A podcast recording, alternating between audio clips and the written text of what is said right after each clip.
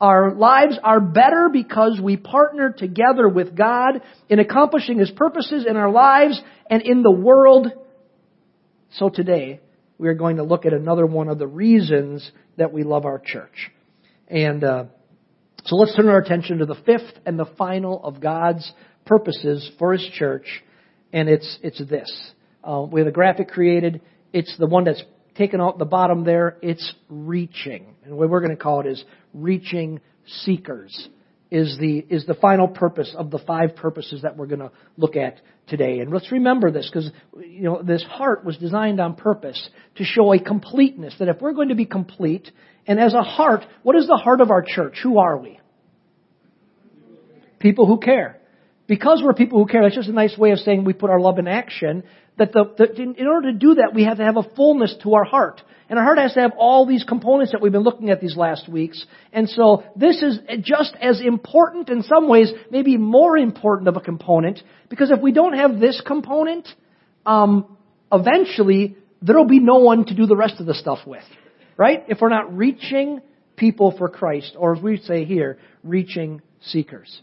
Now let me ask you a question. I don't know if you've ever thought of it like this before. You know, do you know that God is on a mission?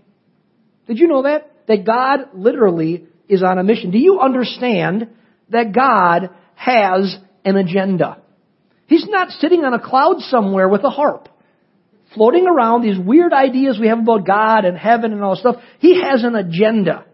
He has something he is working on to accomplish. It's his agenda. He has a mission in the world, and every one of you, are you breathing? If you're breathing, you're incorporated into it. Every one of you and everyone else in the entire world is part of the mission of God. The 7.4 billion people on the planet.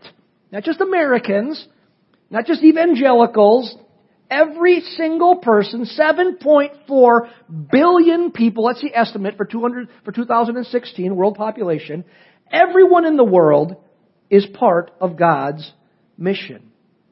Now, one of the times in scripture that Jesus so clearly actually articulates or says or reveals this mission is a day he encountered a man named Zacchaeus. So I want you to grab your Bibles well, flip open to Luke chapter 19 with me. Luke 19, we're going to read verses 1 through 10. Luke 19. You there? Luke 19. Fire, fire up those iPhones and scroll to Luke. Verse, chapter 19, starting in verse 1. He, about Jesus here, he entered Jericho and was passing through. Now, file that away. He was, he's passing through Jericho. Verse 2. And there was a man called by the name of Zacchaeus, and he was a chief tax collector, and he was rich. Zacchaeus was trying to see who Jesus was, and was unable because of the crowd, for he was small in stature. It's a nice way for saying you're short. Verse 4.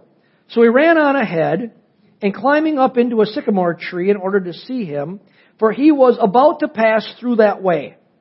When Jesus came to the place, he looked up and said to him, Zacchaeus, hurry and come down, for today I must stay at your house. And he hurried and he came down and received him gladly. And when they, meaning the crowd, when they saw it, they all began to grumble, saying, He has gone to be the guest of a man who is a sinner. Remember that. Verse 8. Zacchaeus stopped and said to the Lord, Behold, Lord, half of my possessions I will give to the poor. And if I have defrauded anyone of anything, I will give back four times as much. And Jesus said to him, Today salvation has come to this house, because he too is a son of Abraham. For the Son of Man has come to seek and to save that which is lost. Look at verse 10 there. Verse 10 tells us what mission God is on. Just what Jesus said, talking about himself, one of his designations of himself. He calls himself Son of Man, Son of God. For the Son of Man came for this reason to seek and to save that which was lost. Friends, God is on a mission to save lost sinners. And that's what Zacchaeus is referred to here. We don't like that term that much anymore, but Jesus refers to him as a sinner that is lost. God's mission is to seek them out and to lead them to forgiveness and freedom by bringing them into a relationship with the Savior, Jesus, the Son of God. And let's remember something. The them that he is speaking, seeking, is every one of us. And everyone else of the 7.4 billion people in the world, seeking them. It's us and everybody. God is seeking to bring lost people into His kingdom, into His family. And listen to me, friends. The way He accomplishes this mission is by reaching them through each person who has already met Him as Savior and Lord. In another time, Jesus, talking to his disciples after his death and resurrection, so after Easter, when he's commissioning them to the world, says this in John 20, 21. He says, Peace be with you. As the Father has sent me, I'm sending you. You know what's happening there? Jesus is incorporating each of his followers into his mission. That's what Jesus, Jesus is saying. I have a mission, seeking to save that which is lost. And then after he dies, he's rose from the dead, he speaks to his followers, and we are an extension of that. And he says, as the Father has sent me, now I'm going to send you to be involved in my mission. Jesus is incorporating his followers into his mission to seek and to save that which is lost. God's plan for reaching your family, God's plan for reaching your friends, God's plan for reaching your community is you and your church. That's why this is a church thing not just an individual thing. This is the church thing. God's plan for reaching your friends and your family and your community is you and your church. He has incorporated you into His mission.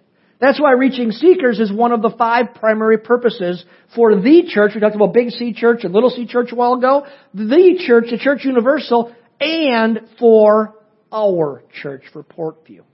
Now let's think about this how we talk about this around here. That our goal is reaching seekers. Let's think about this phrase, these two little words, reaching seekers. Because it includes two important concepts about our joining with Jesus in His mission, how we are incorporated in. The first is this word reaching. Reaching implies something. Reaching implies intentionality. It's something you do on purpose with some degree of effort. If I'm going to reach out and grab you today, Josh, I've done that a couple times in my life. I've reached out and grabbed you. If I'm going to reach out and grab you, it takes some perfect, some purpose and some effort to do that, right? And today I would dare not try that anymore. Now if I ever try to reach out and grab him and he tries to reach me back, I literally say, ah, I break, I break, I'm fragile. Leave me alone, don't I? I back up and I'm going, no, no, no, no, no. Last time we wrestled, I ended up with a broken rib. And so, uh, we don't wrestle anymore. And so, uh, and it was all in good fun. I was going to prove him I was still stronger than he was. He proved to me that just might not be true. But if I'm going to reach out and grab somebody, it takes some purpose and some effort to do that, right? Well, likewise, joining with Jesus on his mission takes some purpose and some effort on our part. It takes intentionality. And this is exactly what we see in the story with Jesus and Zacchaeus in their encounter. Um, here we find Jesus. Remember I said, remember this word. It says this little phrase says, he was passing through Jericho. We find Jesus passing through Jericho. He was on his way to some other place, intending to do something else. He has a different plan. He says, I'm going somewhere to do something, and I'm just passing through Jericho. One of those things he intended on doing anything there. But he stopped what he was intending to do to, to reach out to Zacchaeus. He not only stopped, but he altered his plans and he spent the day with Zacchaeus at his house to the point that Zacchaeus got it so much that it changed his life. Friends, for that to happen, this little blip that we just look at in, in Zacchaeus here with the story of Jesus and their interaction, what we see is that that took intentionality toward the mission.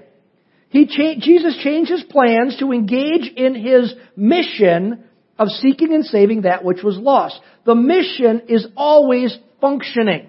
That's the point. In the heart here, reaching, that mission is always pumping if we're going to be a healthy, whole Christian and church. The mission is always being accomplished, or it's supposed to, put this way, it's supposed to always be being accomplished through God's people. The same is true for each of us. We have all kinds of things that we do, right? We work, we play, we go to school, we're kind of busy at times, aren't we? Matter of fact, in our culture, we're over busy. And that's an issue that we should probably think about sometimes. But underlying all of this, always, no matter what we do, is this idea of the fact that we have been incorporated into a mission with God. In all we do, we are always, whether we know it or not, on mission with God. We are supposed to be looking for opportunities to see Zacchaeus, to, to help someone who is lost come to know Jesus. There is to be an intentionality in all that we do. Always having, I think it's the best way to understand it, always having open ears and open eyes to the activity of the Holy Spirit and the voice of the Holy Spirit so that He can point out to us who a Zacchaeus may be in our lives, and oftentimes it's somebody who's just simply sitting up in a tree as you're planning to go some other, other place because you got something to do. Just walking with eyes open and ears open.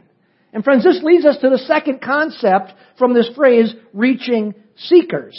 We're reaching intentionality, but we're reaching something in particular. We're reaching seekers. Our role in this mission with God is to be looking with intentionality for someone in particular to join God in a mission, the mission could seem 7.4 billion, that's impossible. It is impossible. But God didn't call you to reach 7.4 billion. He calls, He calls us to just join in His mission and to walk with intentionality, looking for someone in particular. People who He would define, we would define as seekers. And this is what I mean by that, because that word's got a lot of bad rap over the last number of years church people get all freaked out about using the word seekers. I'm telling you, it's one of the best words a church could ever use because it's simply saying, look for those people who are open to the activity of God. You know what changed my ability to reach lost people for Jesus? When I stopped trying to convince people who hated God that they ought to come and serve God, because they had an agenda already, and I'm just going to keep loving them and hope that they increase. But when I started just trying to understand, my job is just to have my eyes open and look for a Zacchaeus. Look for a seeker, someone, I'm probably just going to be passing them by, but someone who's showing that they're open to the activity of God. That's exactly what Jesus does with Zacchaeus. Jesus was surrounded by a crowd, it says, and he's planning on going somewhere else. But yet he stops in the middle and he, he sees a guy up in a tree. Now understand, there were probably all kinds of people up in trees. But he stops and he sees Zacchaeus up in a tree. Why? Because he's walking with, a, with an idea of mission, a heart open to the voice of the Spirit, ears open to the voice of the Spirit, and he's looking for what in everything he does? He's looking for seekers.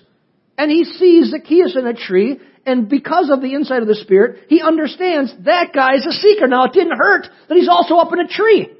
There were some natural signals that he was a seeker that he did. He went to great lengths.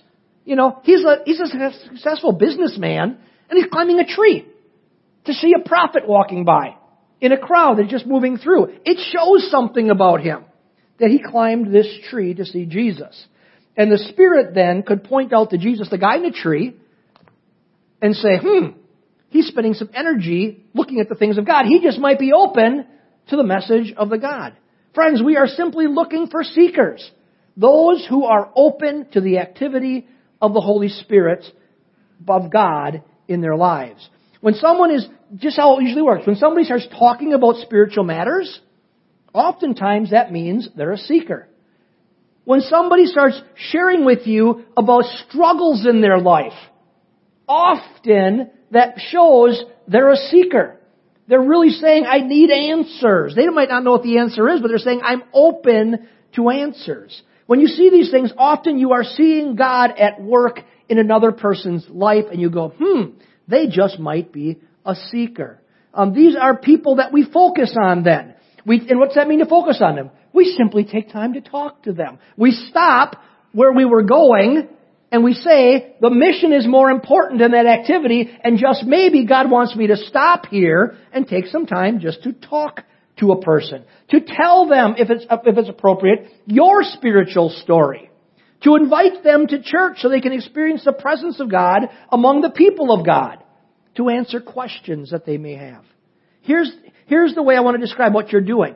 What we are doing is we are looking for ripe fruit. And the reason I'm re- I said this a couple years ago in a message, and someone just told me recently, matter of fact, two different people said, when you said that in that message, I finally got it. So I want to repeat that. And for some of you have never heard me ever say this before. What you're doing when you're looking for seekers is what you're doing is you're looking for ripe fruit.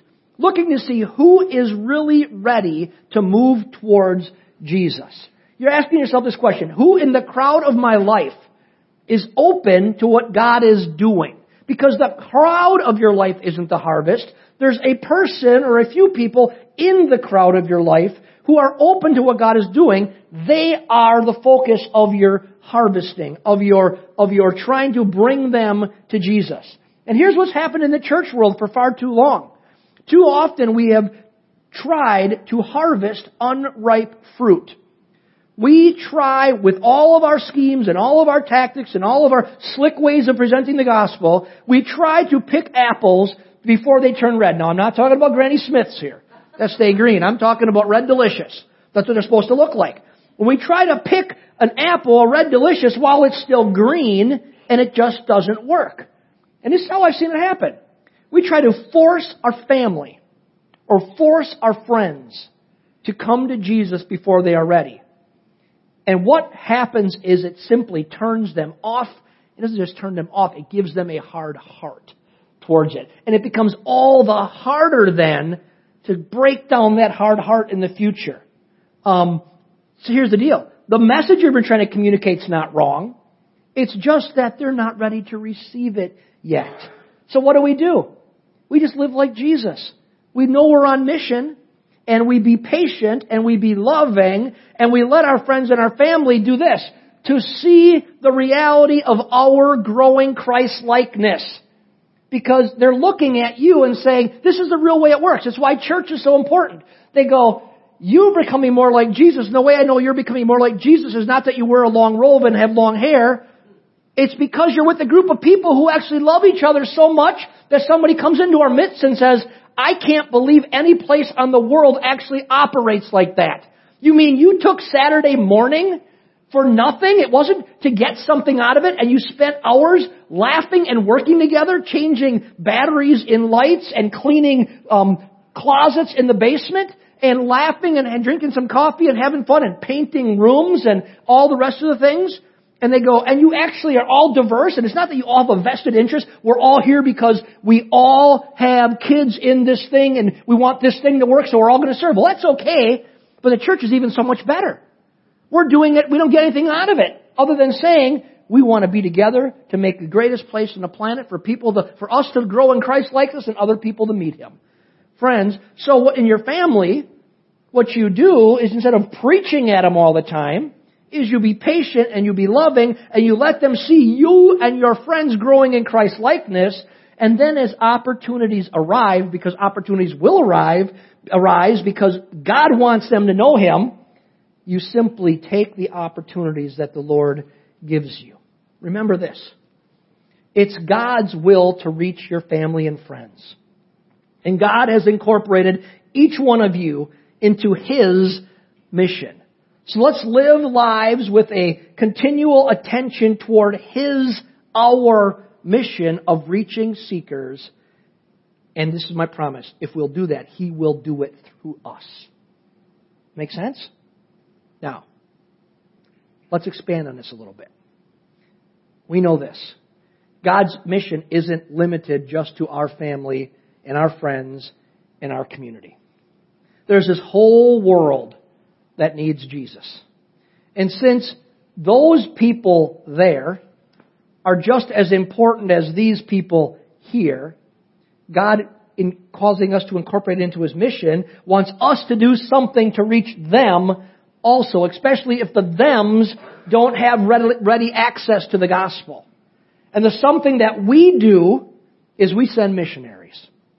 We send people to people. You want to define what missions is? I just I thought about this. I thought, what's missions? It's simply sending people to people.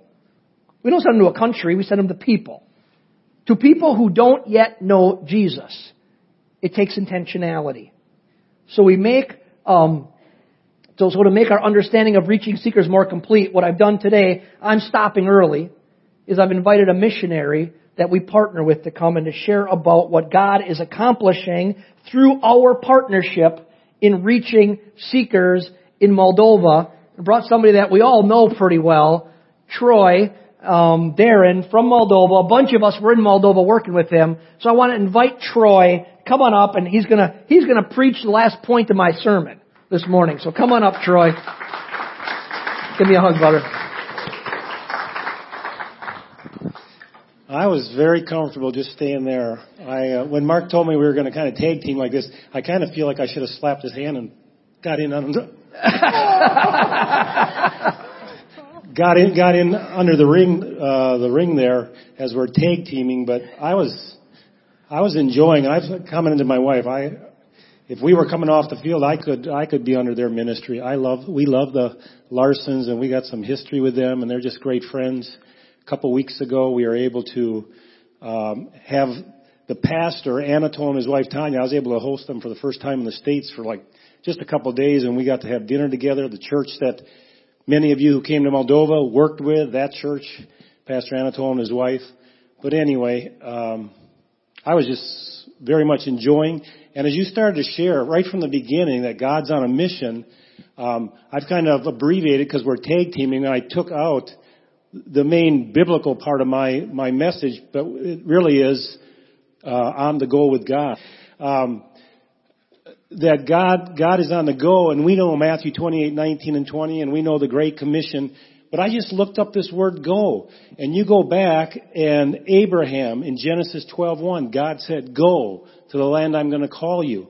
and he was going to make a great nation and all nations would be blessed through him. Moses in Exodus 3:10. And the specific, this little word go is in all these verses. He tells Moses to go that he's being sent. Um, in, in Judges 6:14 to Gideon, he tells him to go in the strength and in the name of the Lord, and he has a purpose and a mission for him. Isaiah 6:8, we all know that uh, passage in verse. God is saying, "Who will go for me, and who can I send?" And Isaiah says, "I will go." Jeremiah 1:7, don't say I'm only a child. You must go to every everyone that I send you and say what I tell you to say, and etc. And then you get in the New Testament and Matthew 28, 19 and 20. Jesus says, "Go into all the world and make followers, make disciples."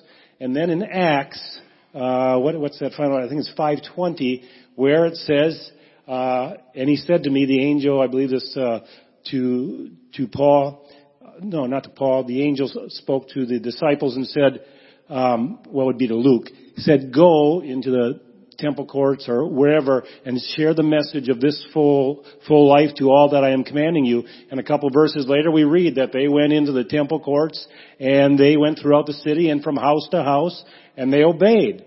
And I remember just thinking, well, I, I always just kind of sat on Matthew 28, 19, you know, go. But go is all the way back to Abraham and Moses and Gideon and Isaiah and the disciples and the New Testament church. And aren't you glad they went? And we're still, 2,000 years, we're here and you're telling us to go now and to get on mission with God and get on the go with God. And, well, our mission took us to Moldova. It doesn't mean we, we're not in mission uh, with my family, with our relationships uh, here in the States, but we are missionaries in Moldova. And I want to thank you, first of all, church. This is our third time itinerating already, and we have been able to, we've had the privilege to be here. And when I saw Mark, he said, I love my church. I said, I should, you should give me one of those. I love your church, you know. Change it so it says your. Because if, if you're, if we're part of your missionary family and you support us, then we love your church, especially, of course. But, but if you come to Moldova with a mission team, you move to the top of the list. And I know you have a heart for Moldova, and I've met a number of you who are there. And come on back. And I'm excited. This is almost, if, if this is a stockholders meeting, I'm excited to bring you a good report of your investment in Moldova. And, and uh, put on your seatbelts. We're going to go pretty quick here. So, um, I want to, in case you don't know where Moldova is, take a, take a quick look. How many have ever heard of Moldova? Let me see. see you know what? See this, Mark? When I first started itinerary, nobody, no hands, and uh, especially this, you guys have been there. But there you can see it. Uh, former Soviet uh, country between Ukraine and Romania. Very much like Wisconsin, four season climate, 70% of the land is farmed, very agricultural, but very poor. Most things refer to it as Europe's poorest country. About $200 a month. Very simple life in the villages, and uh, they speak Russian from the Soviet time uh, and, and days, but ethnically tied to Romania, so they speak Romanian as well. And there's just many things, but I'm not going to concentrate on all those details. I want to I want to give you a quick update. You sent a team in 2012, combined with my my church I was last in staff with before we went to missions, uh, Waukesha First Assembly. And anyway, just this is the church, Lumina Lumii, and some of you, I'm sure you kind of had a, you had a report uh, a few years ago, but this is the church we worked at. There's the team. And that's the biggest physical building. There's a story about that, but it's the biggest physical building. And they're going to just keep showing some pictures while I talk. Um, but the, the top floor of that, your church came and helped us finish off a dormitory uh, for young orphan gals. And you, you'll see some pictures at the end. That's one of my favorite pictures right there. You'll see some pictures at the end. And, and Mark will remember the first couple girls were coming that week we were there. And they were shy they were nervous you could just tell. Um they come out of these orphanages at age 16 they're given like a hundred dollars and like they're just thrown to the wolves in many ways. Very very um susceptible to a lot of harm and and and and and situations. And the church here had a had a burden and a vision to provide and do what we can and start like a Christian dorm but you can imagine it's, it's, it's hard for these girls to come right out of the orphanage and just come into this discipline program and begin to be part of the church. They're not used to this. They don't know God at all. And it, it, I'll tell you what, two of those four didn't stay, but the two that stayed that you know, Alina and Augustina, are right there. Alina's on the right, Augustina's there next to her. Those two are still in the program and they're getting ready really, they've finished school and they'll be, they've become leaders among their peers now. Those were like the first two. They've been baptized. They've came, come to faith. They've come to incredible wholeness and joy in their lives. And you'll see this last picture here. This is the group now. There's, uh, I think, uh, 17 or 18. And it's a beautiful thing. I, I can't go into it all, but I was telling, uh, I think it was, uh, Evan, I was saying, it's so good to come back and share about this and not give a report after you guys came that, yeah, we tried that, it really didn't work, so it's kind of being used for storage now, or it just uh, some rooms we use for hosting mission teams. No, this is a ministry that's amazing. We started with just a couple orphan girls, and we kind of were a little heavy-sided with some some gals from the church who needed a place, and they stayed there. So it wasn't so the ratio wasn't so heavy on the one on the one side without us knowing what the impact would be. Well, as this thing has gotten gotten uh, has got some traction, now these are all orphan girls practically, and and there's a there's a mode and an operation and a discipleship process that's happening, and a couple great gals that help lead this, and so church, I just want to give you a report on that. It's going forward. You had such a big hand in this physically, uh, financially, praying. You've invested this. Some of you who have worked with these kind of, this kind of ministry, a lot of these girls would be very susceptible to human trafficking, but their lives were saved. Really. And you know there's a lot of social change, family change, relational change, mental, emotional, and it just takes time. But this now, every year, there's new girls coming in. And so, it's a beautiful thing. Um, and I don't want to take all the credit for this. Uh, Raluca and Anka, the two gals who really uh, run this, do the most. Anyway, take a look at this pile of concrete here. That to me is a picture of the communist ideology and the Soviet mentality that came crashing down. But all actually left Moldova in ruins as well. And I could talk to you about agriculturally, how they misuse the land, economically and financially, uh, mentally and emotionally. You can just go on. You could talk about these things, but I like that picture too because it came crashing down. Probably a hundred years or, or, or less. But 2,000 years later, Jesus is still building his church. And we're still loving his church and we're a part of his church and we want more to be part of his church. And God is still on the go and, and he wants us to be on the go with him. And, uh, here you go. Take a look. Here's a couple reports of some things you have been a part of. This is in Bubuieci, first of all. You can just uh, kind of go through these. This is the church, five-year-old church, first one. It was a home church. We were with them in in the little home church, squeezed in, uh, like 14 by 16 room for a number of years, and we got that property, and we began to build it little by little. That was day one, opening day at Miller Park. No, that was the first day of service March 28th, 2010, as soon as we got the windows and doors on, they got out of the house, we got our own church space, we started to have church. And over, during this past term, little by little, they increased, that's from December, just a couple months ago, and the church has needed a second floor now. And look at this last picture, a team from Appleton, my last team I hosted the first week of October. A few months ago in the fall, we finished the second floor. That looks rough to you, but to me that is such a, a, miracle and a beautiful thing and this church is doing so great and you are partners in that work. The next one is Strashen. Look at this. Uh, on the left there we had, uh, you'll see in this next picture, so, so we had a couple pastors, Port Edwards, uh, Randy Mantek from Portage. And we just did this little addition, but look what they got. They got this whole second floor. Then we remodeled the, the sanctuary. They went to two services. And on this last picture, Right there, the guy in the red. Now watch this. They became a mother church. And this was my most recent project we've really worked on for less than two years. Look at this next picture. That's Petru in the red. There's their home church in Penishesh, 10 miles away. And they've been meeting in the home. They come to Strashen Sunday morning, but they meet in the home Sunday night and midweek. And they've been praying for a church. God gave us this piece of property. Look at this. There's a church. You see it by faith? This is going to be the fastest faith has ever worked for you because here's a Fox Valley Christian Fellowship from Appleton, Wisconsin, made a commitment to come in 2014. And it was it was in June. This is less than two years. Watch what happens. They helped get the foundation done. They came a second year this past August, 2015. And look what's going on with this property.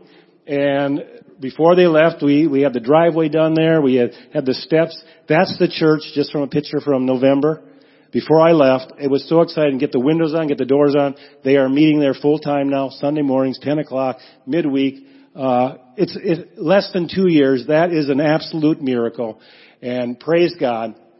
Can't say enough about that. Last thing, take a look at this. Now, Mark and I are about the same age. I don't know how I got all the gray hair, but um, I, I just look at it. How did that work? You know, he's actually older than me. No, he's not. I'm a couple years old. Don't laugh. I'm just a couple years older.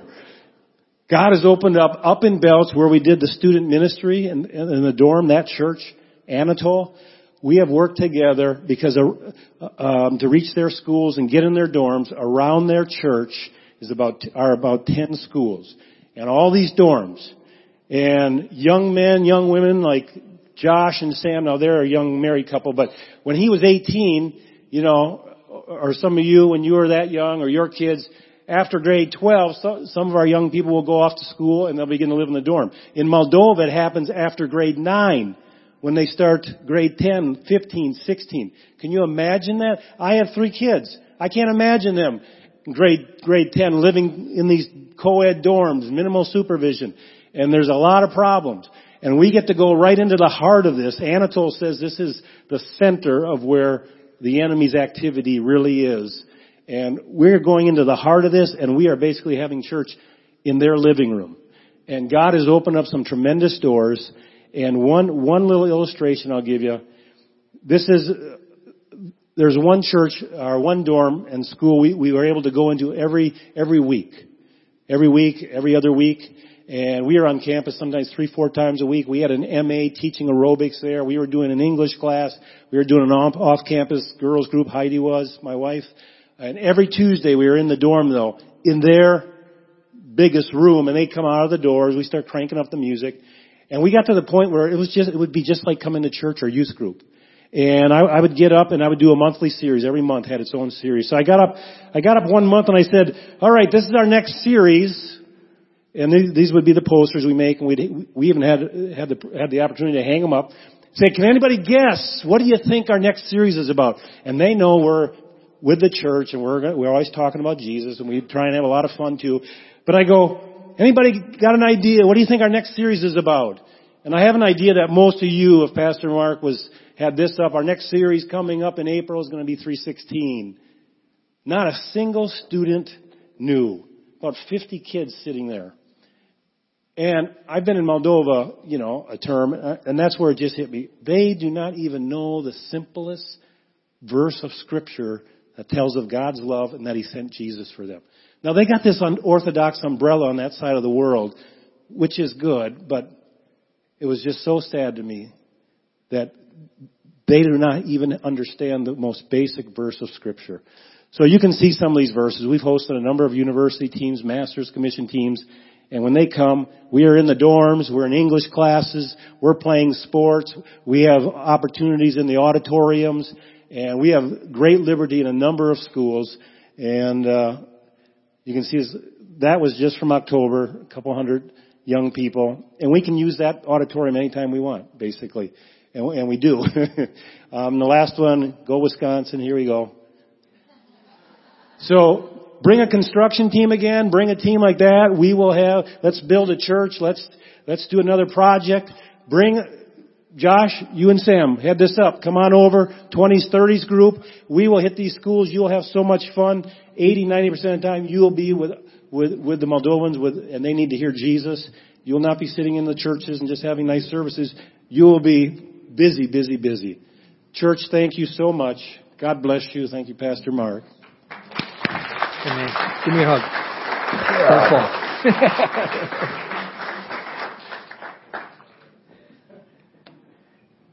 Reaching seekers extends beyond our four walls.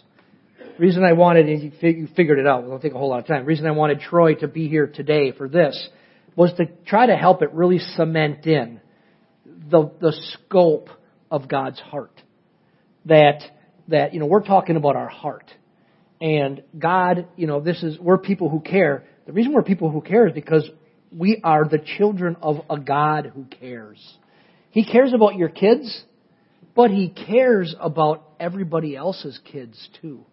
And so we're going to walk through our world on mission with God. I hope you walk out of here today and what you take away is you say, God is on mission to seek and to save that which is lost. He's incorporated me.